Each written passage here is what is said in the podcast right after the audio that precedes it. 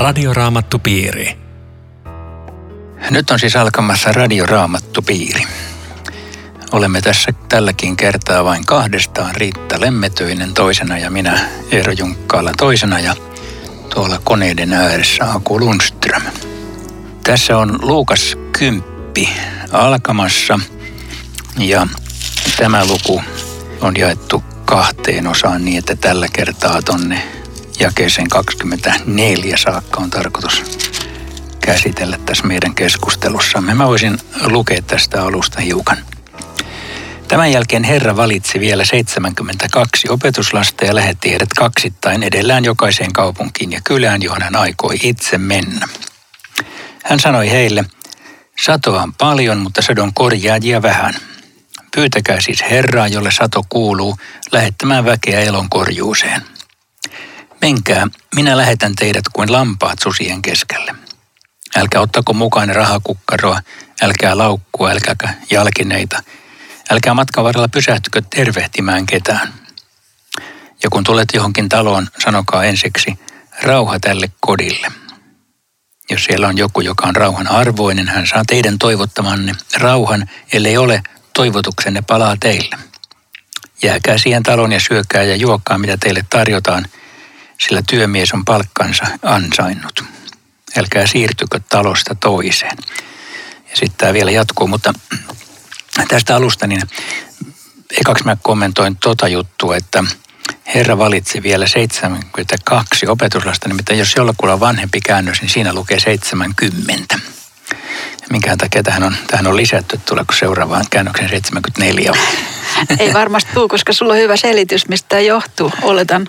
Joo, nimittäin 70 on raamatullinen luku siinä mielessä, että se toistuu monta kertaa vanhassa testamentissa. Se on jo kansojen luku siellä sukutaulussa ensimmäisen Mooseksen kirjan alkupuolella.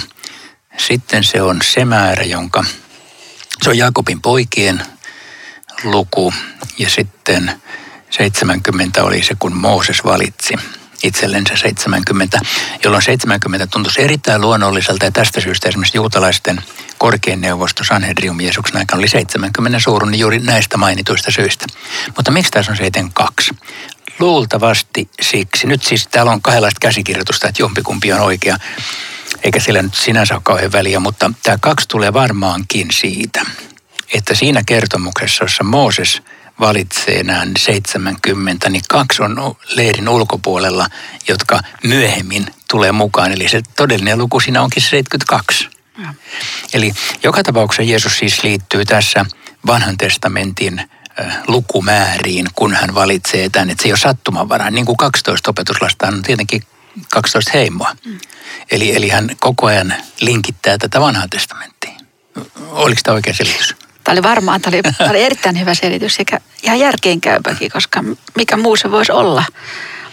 Ja tota, mä mietin tässä sitä, että se lukuhan on iso, että kun siellä leipäihmeessä tapahtui melkoinen kato, väkeä lähti, niin kuitenkin jäi tämä iso määrä niitä, jotka oli Jeesuksen seuraajia ja oli, oli valmis tämmöisen sanotaanko lainausmerkeissä työharjoitteluun. Joo, herää vaan muuten kysymys, että millä hän karsi ne 70. Että hei, te siellä tulkaa tänne. Niin. Hei, nyt stop, nyt ei 80. Ja, sitä ei tiedä.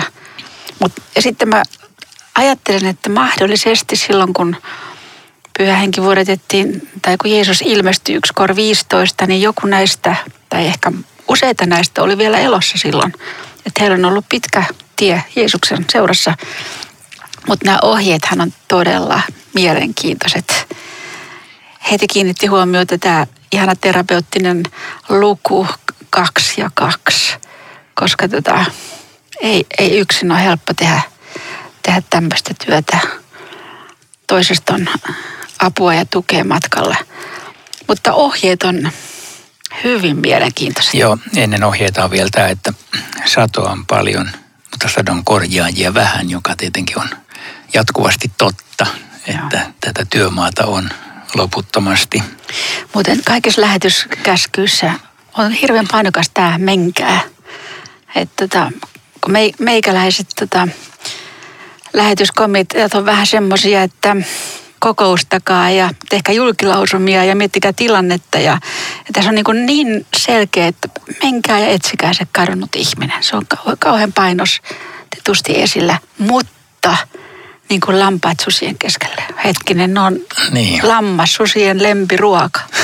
niin ei todellakaan ole, ole niin kuin mukavaa lähteä syötäväksi. Ei. No. Siis sekin kelpaisi, että et, niin kuin pässit. Siis puskekaa itselleni, raivatkaa tie. Mut lammas kertoo just sen, että jos ei sulla ole niin kuin vahvempaa mukana, joka varjelee sinua kaikit susilta, niin et sä tässä tehtävässä pärjää. Niin, tässä ei sanota, että onneksi teillä on paimenet, mutta näin on ajateltava. Niin, joo. joo. Mä itse mietin, että miksi, miksi tämä raha ei ole matkassa millään lailla, siis sitä ei kerätty, näin mä oletan. Että jotenkin kun tuon aikana oli paljon semmoisia kiertäviä saarnamiehiä, jotka rahasti ties mistä syystä, niin, niin tässä on niin semmoiset lähtijät, jolle raha ei ole minkäänlainen motiivi tehdä tätä työtä.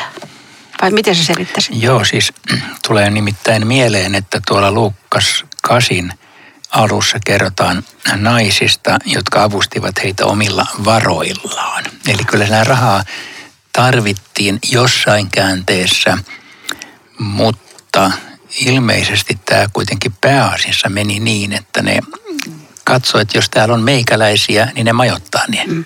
Ja, ja näin ollen ikään kuin työmies on palkkaansa ansainnut, Joo. mikä on sitten myöskin sekä Jeesuksen että Paavalin ohje. Mutta tänä päivänä ei, ei ihan samoja ohjeita voi antaa, koska nämäkin ohjelmat tarvitsee jatkuvasti tukea, niin kuin kaikki hengellinen työ. Mutta se on mielenkiintoista. Ja sitten tämähän on siis vähintäänkin kysymyksiä herättävä. Älkää matkan varrella pysähtykö tervehtimään ketään. Eikö se ole epäkohtelias? Niin. Ja jos, jos lähtijät olisi ollut suomalaisia, niin tässä olisi ihan tarpeeton kehotus. E, eihän me tervehditä noin vaan. Mutta taas tulee se kulttuuri. Lähi-idässä se tervehtiminen oli tavattoman tiettyihin, voisi sanoa jopa liturgiaan sidottu, että siitä ei ollenkaan nopeasti päässyt, vaan se saattoi kestää jopa puoli tuntia. Kaikki mahdolliset kysymykset piti vastata ennen kuin seuraava tai saattoi lähteä eteenpäin. Että kyllä tämä oli ihan paikallaan tämä. Joo, siis mun, mun mielestä kylläkään ei, ei tunnu olevan paikallaan. mutta, niin, mutta tässä yhteydessä. Joo, joo kyllä, kyllä. Mm. Mutta siis kun mä mietin afrikkalaista kulttuuria, joka tietenkään ei ole sama kuin tämä, mutta jos on jotain samankaltaisuuksia, niin kyllä siellä aina kysyttiin kuulumiset aika monin, moninkertaisesti. Ja se kuulu siihen siis, äh, mä olisin niin pikemminkin ajatellut, että Jeesus sanoi, että olkaa tosi kohteliaita ja jutelkaa kaikki kuulumiset. Mutta tässä on varmaan joku tämmöinen, että nyt tällä asialla on kiire. Nyt, nyt te priorisoitte tämän asian niin, että te ette juutu kaikkiin muihin asioihin. Olisiko jotain tällaista? Aina. Koska eihän nämä niin kuin yleisiksi ohjeeksi kelpaa. Ei, ei tästä voi sanoa, että kun lähette, jättäkää laukku kotiin. Mm. Tai että no kenkiä ei voi Suomessa kuvitellakaan jättävänsä kotiin. Tämäkin on muuten hassu, että siellä pärjäs kyllä paljon jaloin, mutta kyllä siellä sandaalejakin käytettiin. Hmm. Että siinä on ehkä, voi olla, että enemmän tämmöinen niin kuin, ö, jonkinlainen sävy, että nyt mennään ilman suuria varustuksia. Nyt ei tarvitse niin kuin mitään organisaatiota. Nyt ja. te lähdette ja, ja te teette ja. sitä, mitä varten te olette lähteneet. Joustavaa. Joo, kaikki joo. tämä. Sitten tämä on musta kauniisti sanottu, että kun tulet johonkin taloon, sanokaa ensiksi rauha tälle kodille. Eli ensin niin kuin siunataan sitä kotia, niitä ihmisiä ja sitten, sitten tullaan sillä sanomalla, mitä on asiaa. Puhumattakaan, että joku tämmöinen Kristuksen lähettiläs alkaisi nuhdella jostakin ja ottaa sen ensimmäiseksi. Että tämä on kaunis tämä siunaus ensin. Niin on. Se tosiaan kyllä muistuttaisi varmaan meitä meitä kristittyjä myös tietynlaisesta kohteliaisuudesta tai siis semmoisesta ystävällisestä käytöksestä, mutta myöskin nimenomaan Jumalan siunauksen toivotus, niin, niin ei varmaan kellään oikein ole sitä vastaan, vaikka ateisti ei sitä ehkä ota noin mm. kovin, kovin sydämestään, mutta kukapa, kukapa olisi niin vastaan, jos ja. toivottaa Jumalan rauhaa. Muuten tota, miten sä ymmärrät tämän toivottamanne rauha? Jos se sitä oteta vastaan, niin se palaa teille. Eihän se voi olla pelkkä tervehdys. Niin, ehkä se antaa just sen kuvan, että se Jumalan siunauksessa on jotain muutakin kuin mm. vain, että nämä sanat hyvää päivää tänään. Että et siinä on semmoinen, että jos, jos sä otat sen siunauksen vastaan, niin sä saat siunauksen. Jos sä et ota vastaan, niin se niin ikään kuin kimpoaa takaisin. Eli, ja. eli siitä ei tule vastaanottajalle mitään hyötyä. Vai mit, mitä niin, sen tällä mäkin ajattelen.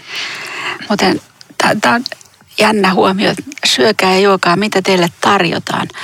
Tässä on tietynlainen suuri vapaus, että te yhtään miettiä nyt, tota, onko tämä kooseria tai onko tämä, vastaako tämä jotakin Annan testamentin säännöksiä, mutta mä, mä mietin sitä Eero, että oliko tässä kuitenkin sille, että se matka saattoi kulkea tämmöisten pakanaseutujen kylien läpi, Dekapolin alue, että siellä ilman muuta tuli semmoista tarjottavaa, mikä ei juutalaisilla ollut noin vaan helppoa. Se ei käy tästä ilmi. Enempi evankeliumissa näyttää siltä, että, että ne ei mennyt sinne Dekapolin alueelle, koska silloin kun Jeesus kerran kohtaa tämän riivatun siinä rajalla, niin silloinkin näyttää siltä, että ne ei mennyt rajan ylitte, vaan se, se kaveri vei sanan sitten sinne. Mutta kyllä kun tässä ollaan samarialaisten alueella, niin sielläkin on jo, jo juutalaiset puhdastussäännökset epävarmoja, jolloin kyllä kai tässä on se viesti, että nyt te voitte ylittää näitä säädöksiä, vaikka se ei ole helppoa, eikä se Jeesuksen aikana vielä ollut ikään kuin kaikessa voimassaan. Pietarihan nikotteli vielä apostolien tekojen kertomuksessa, että saako syödä muuta kuin koseria. Et, et tuota, se on ollut vielä semmoinen niin taiteva kausi, vaikka Jeesus on sanonut, että se mikä menee suusta sisään ei saastuta ihmistä. Ja tässähän liittyy varmaan siihen linjaan. No, opetuslapsethan eli niin kuin, saadusta hyvästä ihmisten hyvän tahtoisuudesta, antimista ruoasta. Siis niiden ei tarttunut yhtään hävetä, että ne tavallaan eli niin kuin toisten kustannuksella, jos näin voisi sanoa. Ne on, tästä, tästäkin ne vapautettiin. Jumalan lahja on myöskin se, mitä se talo tarjoaa viime kädessä. Kyllä. No sitten jakeessa yhdeksän. Parantakaa kaupungin sairaat ja kertokaa kaikille, että Jumalan valtakunta on tullut teitä lähelle. Se on myös aika muinen ja. valtuutus.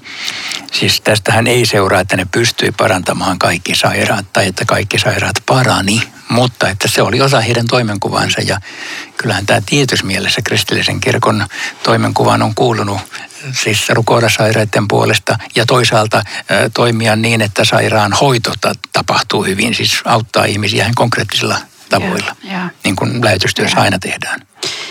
Ja kyllähän se oli se tuntomerkki, että nämä on Messian lähettiläitä, että ne tämmöisellä valtuutuksella oli matkalla. Niin ne tekee samaa kuin Jeesus. Niin, se tekee samaa se, se nimenomaan tässä vaiheessa ikään kuin täytyy kuulua siihen, koska ja. muuten heitä ei tunnisteta Jeesuksen seuraajiksi. Mutta pääpaino on kyllä tässä Jumalan valtakunta on tullut lähelle. Joo. Ja itsekin on, on ollut tämmöinen julistustyöntekijä ja on vieläkin niin kuin sinäkin, niin tota, musta tämä oli aika jännä, että jos teitä ei oteta vastaan, menkää sen kadulle ja julistakaa me pyyhimme pois pöydän. Oletko käynyt jossain kaupungin Ei, en. Mutta mä ajattelen sitä, että tässä ei ole ollenkaan semmoista vivahdetta, että jos ei oteta vastaan, niin näiden opetuslaisten ei tarvinnut ruveta miettimään, että hei, mitä me tehtiin pieleen? Miksi tämä meni tälleen? Mulla tehty varmaan joku iso moka täällä. Siis oikeastaan tästä syyllisyydestä he on vapaat ja käsketään vaan mennä eteenpäin. Ah, toihan onkin hyvä. Joo. Joo. Mä jäin miettimään tämmöistä. Musta on vapauttavaa. Aivan joo. Jos on koko tilaisuus tuntuu, että ei täällä kukaan vastaan, niin hei vaan, mennään. Niin, mennään eteenpäin. Joo, joo aivan. Se on, ehkä on niin kuin henkisesti vapauttava. Henkisesti on vapauttava. Joo. Sitten tässä tulee tässä, tämän jakson lopussa nämä aika tiukat sanat. Tota, voi sinua Korasin, voi sinua Betsaida – voi sanoa Kapernaum. Siis aivan järkyttävät sanat. Tota, pidetään nyt pieni tauko, mutta jatketaan tästä, koska tämä, tämä on tiukka teksti.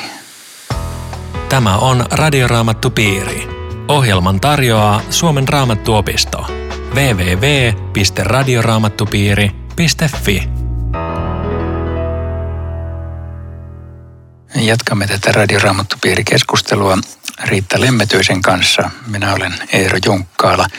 Ja meillä on Luukan evankeliumin kymmenes luku menossa. Ja nyt me ollaan tässä jakeiden 12, koltoin, eltoin, viitoi paikkeilla. Tässä on, tässä on aivan järkyttävä teksti. Tämä on siis jossain mielessä mun mielestä melkein järkyttävintä, mitä Jeesuksen puheessa on, kun hän luettelee siis Kapernaum, Korasin, Betsaida, ne kaupungit, joissa hän eniten toimi joissa hän teki suurimmat ihmeet, joissa hän kertoi Jumalan valtakunnan tulleen ihmisten keskelle, ja nämä eivät ota häntä vastaan. Mi- mi- miten, miten tämä voidaan ymmärtää? Se on hyvä kysymys. Mä uskon, että se, se pettymys, se tuska on ollut ihan, ihan valtava, koska eihän Kapernaumus ollut, ollut kotia eikä katua, jossa jos Jeesusta tunnettu ja voitu kertoa, mitä hän teki mun isälle tai isoisälle tai tälle. Mutta olisiko siinä jotain semmoista, että näille ihmisille kelpas totta kai kaikki Jumalan hyvät lahjat, että on parannuttu ja saatu apua elämään, mutta sitten kun tulee se että pitäisi ottaa armo vastaan ja hyväksyä se, että mä oon syntinen ja tarvitsen sitä. Niin tässä jotenkin tulee, on tullut se stoppi, että Jumala, Jumala lahjat kelpaa, mutta Jumala itse ei, en tiedä. Jotain, jotain semmoista täytyy olla se, se, se, se on musta niin kuin uskomatonta, että Jeesuksen missio epäonnistui. Mm. Hän ei saanut kotikaupungissaan herätystä aikaan. Joo jotenkin mä näen tässä myöskin sellaisen niin Jumalan käsittämättömän sallimuksen, että tämän evankeliumin kanssa voi välillä mennä näin huonosti. Ja sitten, sitten tota Jeesuksen tie, hän ei ollut suurta voittoa tästä eteenpäinkään aina ristille mm. tapahtuvaan rosvon kuolemaan saakka. Eli, eli että Jumalan valtakunta on näin huonoissa kantimissa ollut siinä vaiheessa ja siitä lähtee kuitenkin koko maailmaan ulottuva sanoma, mutta että... Siis Jeesus puhuu hyvin selkeästi myöskin tuomiosta, joka tästä seuraa, että vaikka Jeesus puhuu tosi paljon armosta ja Jumalan rakkaudesta, ne ei koskaan niin kuin välttänyt puhumasta myöskin tästä rakkaudesta kuulijoihin, että on olemassa tuomio. Ja se on sen mukainen, mitä, mitä sä oot saanut, että ihan selkeästi. Siitähän varmaan tässä on kysymys, että Sodoma, joka oli siis todella hirvittävä paikka, niin, niin heillä on helpommat olot tuomiopäivänä kuin Kapernaumilla, Korasimilla, Petsa. No, se on, se on hirvittävä rinnastus, joo. Jolle on paljon annettu, siltä paljon vaaditaan, niin. voidaan sanoa. Ei Sodoma voinut Jeesusta tuntea, ei ollut pyhiä kirjoituksia, siis todellakin. Mutta tota, sitten mä mietin hei sitä, että mitä Jumala sanoisi Suomelle, huh. suomalaisille, mitä me ollaan kaikkea saatu myöskin niin kuin kirkon historiassa älyttömän paljon hyvää. Ja mitä me ollaan sille tehty? Sanois muuta. Ei, ei uskalla ajatella. Ei. Ja sitten mä ajattelen yksittäistä ihmistä.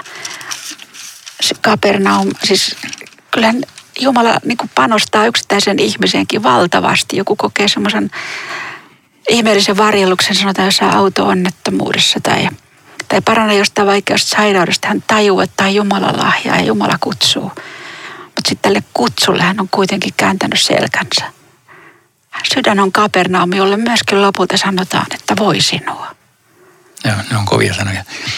Sitten jos mä, mä yritän ajatella ikään kuin toista näkövinkkeliä, niin kyllä siellä täytyy olla kaikissa näissä kolmessa kaupungissa niitä, jotka otti Jeesuksen vastaan. Olihan niitä ne 70 mm. näistä, näistä seudultahan ne tuli. Mm. Eli kyllä siellä niitä oli, mutta, mutta siellä oli liian paljon niitä, jotka ei ottanut. Siis varmaan, varmaan Jeesus valittaa niitä, Joo. Jotka, jotka siis näki, kuuli, oli lähellä, mm. mutta eivät kuitenkaan avanneet sydäntä. Tämä on todella hyvin järkyttävä. Ja sitten se loppuu lohdullisesti myöskin suhteessa näihin opetuslapsiin, jotka kulkee, joka kuulee teitä, kuulee minua. Siis mietin meitä kahta tästä tänä päivänä.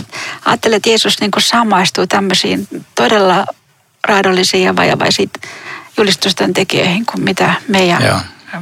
kaikki ylipäänsä ollaan. Että... Niin, että me kuitenkin me saadaan olla sitten hänen asiallansa ja uskoa, että sitten se sana, joka sanotaan, niin se on hänen sanansa. O- otetaan vastaan tai ei. Ja. Se ei ole tavallaan meidän huoli enää sitten siinä vaiheessa. Ja. No sitten nämä 72, ne siis niitä kuitenkin on siellä. Ja kesä 17 he palasivat iloisina, sanovat, Herra, pahat hengetkin tottelevat meitä, kun käskemme niitä sinun nimessäsi. Sitten Jeesukselta tulee aika yllättävä. Minä näin, kuinka saatana sinkoutuu taivaasta kuin salama. Niin minä olen antanut teille vallan.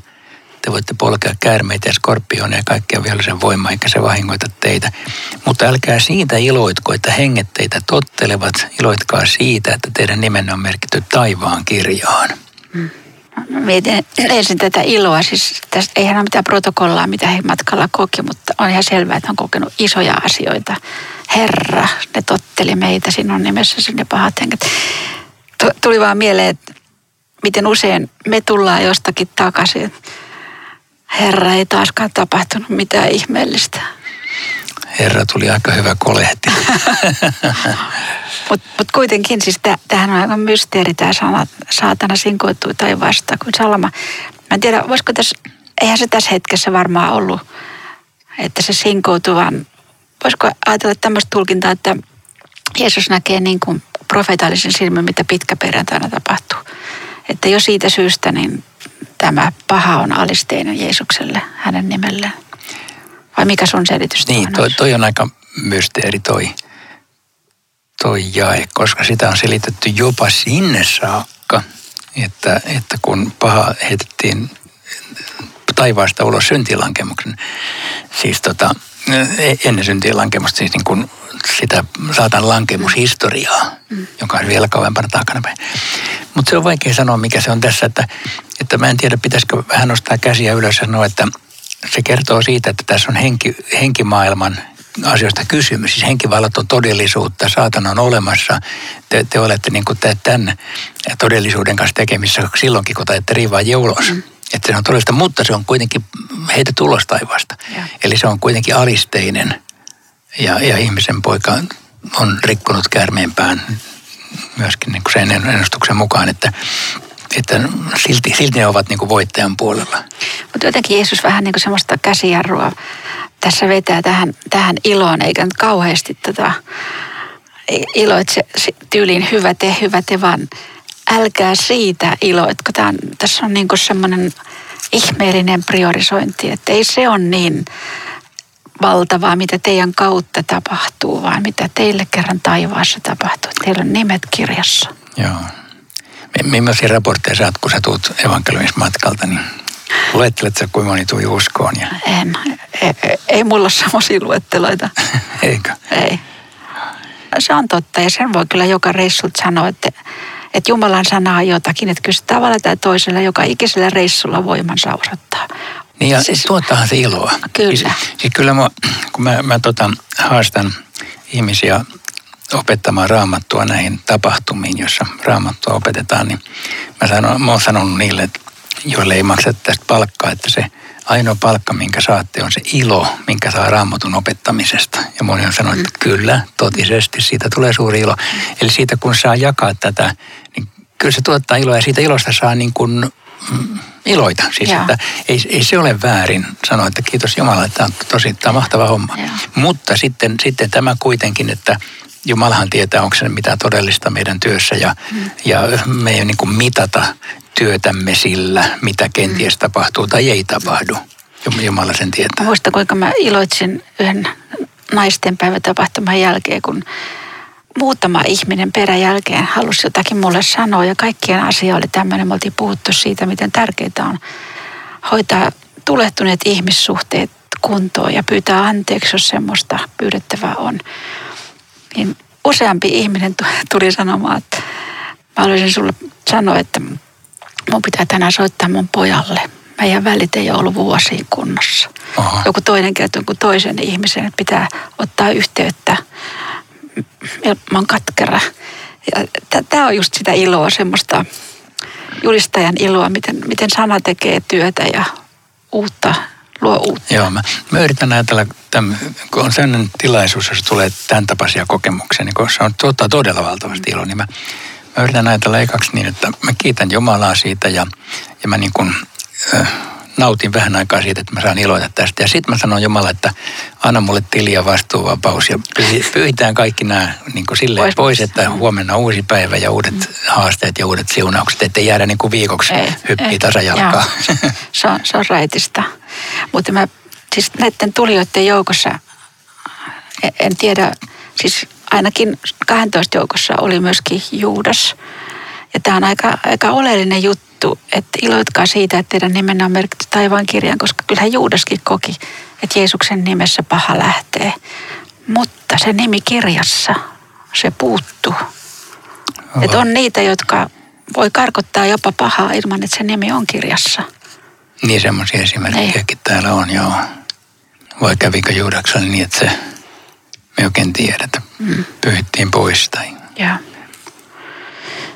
Sitten tulee tämä jakso, joka on aika, no kaunis mun mielestä. Pyhä henki täytti Jeesuksen riemulla. Ja hän sanoi, minä ylistän sinua, Isä taivaan ja maan Herra, siitä, että olet salannut tämän järkeviltä ja viisailta, mutta olet ilmoittanut sen lapsen mielisille. Näin, Isä, olet hyväksi nähnyt. Ja sitten tämä jatkuu, mutta tuo on kaunis rukous siis Jeesukselta. Niin se, se on jotenkin niin kuin ensi alkuun järjen ja ymmärryksen vastaan. Että se siis kiittää Jumalaa siitä, että nämä vaikutusviltaiset ja viisaat ei ole tajunnut mitään, mistä evankeliumissa on kyse, että se on heiltä salattu. Ja sitten se on ilmoitettu niille, jotka on niin lapsenmielisiä, vähän tämmöisiä heikkoja ja riippuvaisia. Että kyllähän inhimillinen rukous olisi kiitos olisi vähän toisenlainen, että herra, ne, ne, ne mahtavatkin, ne tajus, hei, kiitos tästä. Tämä oli iso voitto. Joo, mulla oli kerran tämä saarnatekstinä ja mä sanoin, että kun tämä on, tämä on salattu järkeviltä ja viisalta ja mä oon väitellyt tohtoriksi, niin ehkä se on salattu multa ainakin. Just joo. Että ei se, mutta ei se siis se niin sanottu maallinen viisaus ei, ei johda siis tähän, tähän Jumalan valtakuntaan, vaikka sitä haittaa ole siis. Mm. Mutta voisiko tässä ajatella nimenomaan niin semmoisia viisaita, ajattelee Jeesuksen aikaa niitä lainoppineita, jotka tunsi pyhän kirjan tosi hyvin ja ne oli niin pikkutarkkoja, että ne elää sit niiden mukaan ja, ja näiltä viisailta jäi salatuksi, kuka Jeesus on. Niitä, niitä se varmaan tarkoittaa, koska kyllä taas viisaushan on taas hyvä ominaisuus niin kuin mm. raamatullisessa kielenkäytössä muuten, että siis hengellistä viisautta tarvitaan ja maallisestakaan ei ole haittaa, jollei se tule esteeksi. Lapsen mieliselle. Siis tästä mut tuli mieleen seuraavassa seuraavissa ohjelmissa puhutaan tästä lisää, mutta siis kyllähän kristillisen uskon siellä syvässä ytimessä on just tämä Jumalan lapsi, joka sanoo Jumalalle Abba, isä, isi. Siis semmoista todella kaunista lapsemielisyyttä, mikä, mitä ei muut uskonnot tunne ollenkaan. Joo, muissa uskonnoissa Jumala ei ole isä. Joo. Sitten tämä lukuhan, tai tämä jakso, mikä me käsitellään, niin loppuu siihen, että Jeesus sanoo, autuaita ne silmät, jotka näkevät, mitä te näette. Monet profeetat ja kuninkaat ovat halunneet nähdä sen, eivätkä ole nähneet ja kuule, eivätkä ole kuulleet. Ne ovat vain ennustaneet. Nyt tämä on maailmanhistoriallinen hetki. Nyt on se porukka, joka näkee historiallisen Jeesuksen. Joo iso lahja elää. Mutta meidän keskustelumme aika on päättymässä, joten johdatko Riitta vielä rukoukseen? Herra Jeesus, me haluamme ilmoittautua niiden joukkoon, jotka lähtevät. Kertovat hyvää uutisia syntisten vapahtajasta ympärillä oleville ihmisille työpaikalla, kodeissa, suvussa. Kiitos Herra, että ei meitäkään ilman varustusta lähetetä, vaan sinä annat kaiken, mitä tarvitsemme tähän työhön. Tästä iloitsemme ja kiitämme. Amen. Kiitos kun olit taas kuulolla ja jatka keskustelua omissa raamattupiireissäsi ja viikon kuluttua myös tällä kanavalla jatketaan tätä Luukkaan 10. luvun loppupuoliskoa. Hei vaan. Radioraamattupiiri. www.radioraamattupiiri.fi